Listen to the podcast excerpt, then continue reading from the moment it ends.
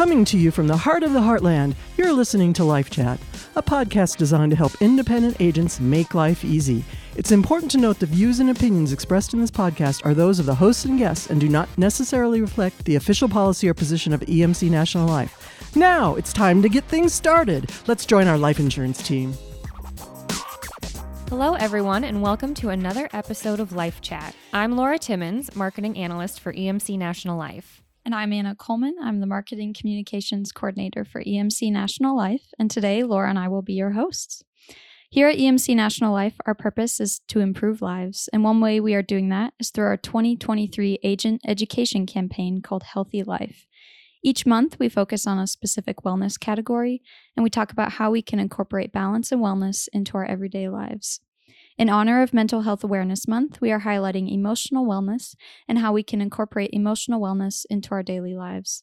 To help us with our discussion on emotional wellness, I would like to introduce our guest, Brianna Sink. Brianna is the Make It OK coordinator for Iowa's Healthiest State Initiative.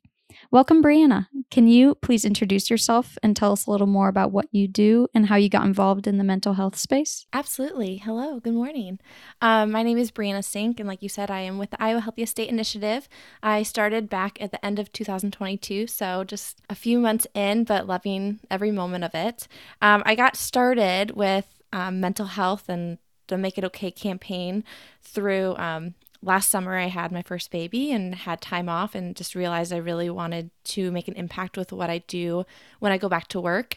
And this opportunity presented itself, and I've really kind of embraced the change and trying to make an impact and a difference in somebody else's life every day. And so this organization has a number of campaigns they promote, um, but this one has been really impactful just to, again, make a difference in other people's lives.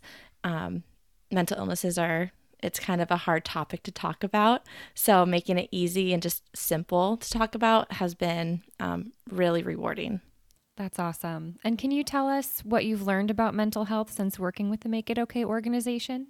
Yeah, absolutely. So I think mental health in general, like no one really wants to talk about it. Again, it's a very hard topic to talk about, but they're very common. Like mental illnesses are extremely common. In fact, one in five will experience a mental illness at some point in their life, which I think is huge, especially when you compare it to a physical condition such as diabetes, which one in ten are diagnosed with. You can clearly see there's a lot more people diagnosed with a mental illness, yet how we talk about it is so different. And that's because of the stigma around mental illness. So it's been interesting just to learn those types of things, and just knowing that, like, you know, there's four of us in this room now. If we had one more of us, there's one of us that could be affected by mental illness or mental health. That's yeah, that's a great statistic. Um, really puts it into perspective. And I really like the comparison you make to physical health. Like we really talk about that a lot, and it's something that is in our culture, and everyone wants to be healthy, but we kind of forget about our mental health and making sure that's um, healthy as well. Um, so that kind of leads into our next question. How have you seen the discussion around mental health change over the years, and how can we be better advocates for our own mental and emotional health? Great question. I think the pandemic, as much as there was a lot of terrible things that came with the pandemic, right? I think it also, it put a spotlight on mental health because everyone was affected by the isolation. Even if you didn't have a mental illness to to begin with, or if you didn't suffer from, you know, depression or anxiety, it affected you in some way. Before the pandemic, no one really wanted to talk about it. But now after the pandemic, because it shined a spotlight on it, people are more open to talk about how they're feeling, or, okay, I need to talk about this. I need to, you know, a lot of us had time to focus in on ourselves and seek help. Like, and you kind of talk to people, and like people get vulnerable. And so I think when you're once you're vulnerable, you're like, all right, like this is, I'm not the only one feeling this way. So that's really comforting, and knowing that. And so kind of creating this bond with other people that, hey, it's okay to not be okay, and we can be n- not okay together, and that can eventually make us okay. But I think even like growing up, we never really talked about what to do in a mental health crisis. We learned about C P R. We learned about uh, first aid. Um, we learned to talk call nine one one, right? We I remember that in kindergarten, the mm-hmm. firefighters would come in, and we practiced dialing nine one one and giving our name and everything. But we were never really taught what to do in a mental crisis or a mental emergency. And so actually last July, nine eight eight was um, created, and it's a suicide and crisis lifeline. So similar to nine one one, you can call, text, or chat twenty-four seven, seven days a week. And so I think even that is a huge stride in helping us not only with the mental field, mental health field, but just like now you know what to do if there is a situation that maybe you're you're not even comfortable helping someone with, but you can contact somebody else who is.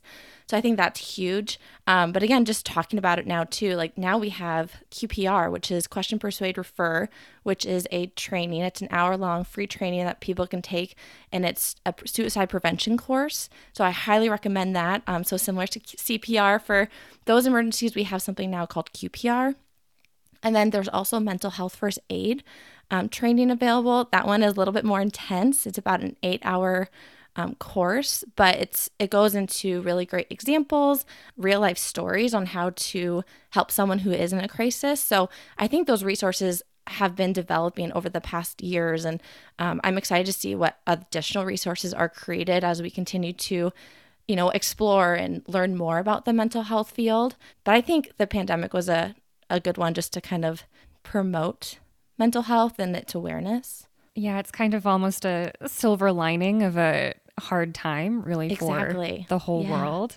It kind of pushed a lot of people to a point where you couldn't ignore it anymore. And um, thank you for sharing those resources. I know some of those are probably newer, and I think there's probably some mental health resources that were you know, available before, but maybe they didn't get the attention that they should, or the awareness, so people couldn't utilize them. Like I know nine eight eight, there used to be much longer, harder to remember helplines you could call. So getting nine eight eight set up is awesome. And so similar to nine one one, um, the yeah. parallels are really helpful, easy to remember. Yes, mm-hmm. absolutely. Um, and so you mentioned some of those resources of if you or someone you know is having a, a mental health crisis, um, can you tell us some like signs, clues, or flags that we should notice? Um, or if you want to assist that person, like how you can start that conversation? I know you mentioned some of those resources, but uh, what points should we cover if we want to assist that person? Yeah, of course. So I think the hard thing with mental illnesses and just mental health in general is that um, symptoms aren't obvious. Like a blood test or a lump in the skin, like you can't take a, a test to diagnose yourself with this in that form. A lot what we talk about with the Make It OK campaign is um, learn, talk, and share. So learning more about mental illnesses and the stigma surrounding it, and then talking more openly and more caring and having more informed conversations. Um, and then last, sharing the message of hope, because recovery is possible if you have a mental illness.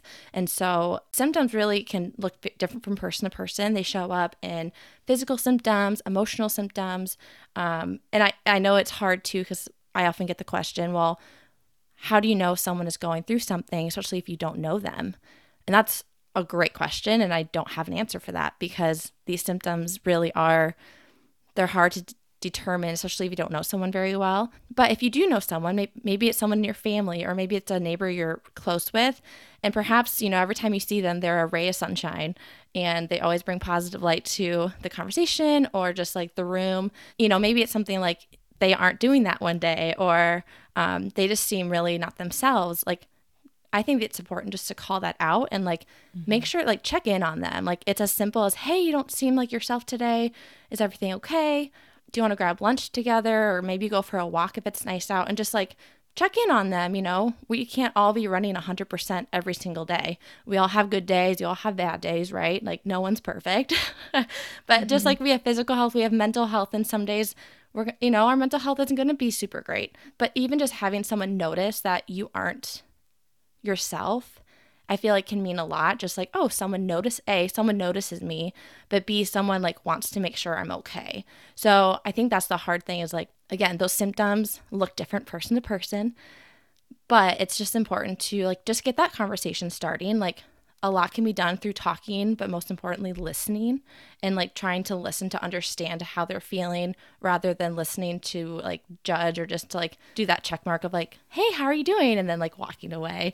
Um, I think that goes a long way. You know, we all do it, crossing the hallway, yeah. like, hey, how's it going? So um, I think, you know, and so, you know, that's still fine. But if it's someone that you're really genuinely wanting to know how they're doing, really listen to yeah. what they're saying. Definitely. I just to add to your point, I do think it is really important to acknowledge if you think someone like seems off that day. That actually happened to me the other day. And it's just nice to feel that someone is like sees you and knows you well enough to be like, hey, you seem a little off. And then it opens up the conversation. Um, with May being Mental Health Awareness Month, do you have any tips um, that maybe you personally do to help like with your mental health in your daily lives? And I thought maybe Laura and I could chime in on just some small ways, because I think it's important to no- recognize that you don't have to do something big to make this change in your life. It can be these small steps that lead to bigger change. Um, so for me, this one's going to sound kind of silly, um, but I make my bed every day.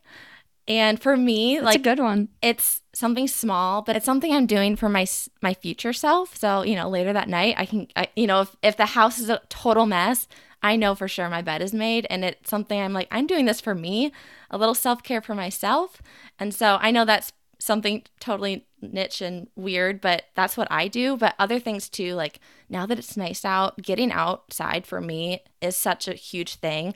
Um, even if it's just like a walk around the block or taking my kid to daycare, it's something small enough that I'm like, okay, I got outside, I got fresh air. Um, another few things that I would recommend to people, and I know just, just like you said, Anna, it takes, it doesn't have to be very long. Um, getting outside, eating healthy, um, reaching out to a friend or a family member. So it's as easy as just like it takes two seconds to send a text, right? So my husband and I actually have this kind of rule that if we're ever like, do you know who I thought about today? So-and-so. And it's kind of like our challenge to each other is, all right, did you text them? Like check in on them, or just say, hey, you know, you crossed my mind today. Just thinking of you. Or especially if you know someone's going through a hard time, just, hey, just sending you, hoping you have a good day. Because giving somebody that smile or just that, oh, again, somebody notices me or someone's thinking about me, it can it can be a game changer. It can be a whole day changer. So that's something that we have done. And it's, it's again, it's really easy. It's simple. And I think we've all been on the receiving end of something similar to that. And tell me it doesn't bring you a smile, right? Um, mm-hmm. Another thing, too, is just like a gratitude journal is a great place to start, too. Maybe start with two or three things each day that you're grateful for. Um, that there's a lot of research behind gratitude and your mental health. So those are a few things I would recommend. Again, all very easy things. Um, but again, getting outside, that's probably one of my favorites. Yeah. The power of movement. Mm-hmm. Mm-hmm. Absolutely. Mm-hmm. What are your guys's? Well, definitely like getting out on walks and getting outside, I think, is really important. But one thing that I've noticed, um, we, we found a resource through the National Institutes of Health, and they have six strategies to improve your emotional health. And one on those is managing stress. And I think it's easy to become stressed in life. Um, and one thing I've recognized in my life is knowing how your body reacts to stress and being able to recognize, hey, I'm really stressed right now. I'm, I need to like take a step back, maybe go on a walk, or um, just get out of my chair and move around. Uh, so I think that's important, just to kind of look inward and figure out like how your body reacts to stress and how you can get through that stress so you can be better on the other side. Yeah, I'm a big believer in going for walks. I know during the pandemic, especially on social media, sort of the mental health walk really had a mm-hmm. moment there, but it, I think it really is helpful. So I definitely try to get those in every day if I can, but especially if I'm feeling like stressed or just in a funk in general, whether it's just over my lunch break or when I'm done with work for the day, to kind of help segment my day. Like, okay, I'm done with work stress. Now I'm going to be at home, especially working from home. I think having something to just put that break in your day. So you're like, this part of my day is over. I'm in this other part of my day now. When your physical environment isn't changing, or even at the end of the day, like after dinner, to like really sort of burn off any of that sort of like lingering stress from the day, I feel like is really nice. But I do think even beyond like if, you know, the weather's bad or, you know, if it's winter or something, so like going for a walk outside really isn't a good option. Just any way that you can change your physical environment if you're in a not great headspace, I find is really helpful, whether it's just like getting up and going to do a different activity or like just physically getting up and like going to a different room so that you're changing your environment. I just find it's a little bit easier to get into a different headspace if you have some sort of physical change in your surroundings to kind of help push you in the right direction, I guess. Those are all great tips. Yeah, absolutely. I could not agree more. We have listeners from across the country. So for those not in the state of Iowa, what are some nationally known mental health resources? Yeah, great question. Um, so as mentioned, nine eight eight is a national resource. Another one is um, MindSpring Mental Health Alliance. They're actually headquartered here in Iowa, but they are nationwide, and they offer free mental health education, support, and advocacy programs. So they actually just had a couple free webinars um, a few weeks ago just about like what does depression feel like, or what does anxiety look like, and those are those are really great. Um, just to get to know some more about mental illness. I think education goes a long way. Um, another one is Mental Health America. You can learn more about mental illnesses, you can find help, and you can also get screened. They have a screening um, program. It's free. Um, so if you're thinking that maybe something isn't quite right, go ahead and go to their website, and they have that screening process available. And then last is National Alliance on Mental Illness, or NAMI. They have chapters throughout the state, throughout the country, and they also provide free resources and support groups for those with a mental illness or those who are caregivers. So I think those are some great first steps if you're looking into more information. And those trainings you mentioned earlier in the podcast, the Mental Health First Aid and Question, Persuade, Refer, are those, where, where can you find those? So the Mental Health First Aid, they actually have their own website. So it's just, if you just Google mental mental health first aid, you should be able to find it. And then Q P R is actually offered through a, a lot of different um, programs. So actually, Make It OK uh, actually originated up in Minnesota, and it's a national program and a national campaign, and it's to reduce the stigma of mental illness. And they actually offer some Q P R trainings for free. So um, that's where I actually got my training, was through the Um, headquarter Make It OK. But again, if you Google it, there will be other organizations that pop up too. Awesome. It's great to hear that there are so many resources out there across the country um, that people can turn to if they need a little bit more uh, assistance or a resource. Thank you, Brianna, for joining us today. This was a great discussion, and I know I learned a lot, and I hope our listeners did too. Thank you for having me. So here at E M C National Life, we are all about improving lives. Providing peace of mind and financial security for people and their loved ones through life insurance is one way we improve the lives of others. And this episode is part of our Healthy Life campaign, where we are striving to improve lives through balance and wellness. Visit our microsite at e m c healthy life dot com for podcast episodes, articles, social media content, and more. If you have any ideas or questions for future podcast episodes, please email us at life chat at e m c n l dot com. The link will be in the show notes. We would love to hear from you. Thank you again, Laura and Brianna, for joining the podcast today and for the great discussion on emotional wellness. Have a great day. Bye. Have a great day. Bye.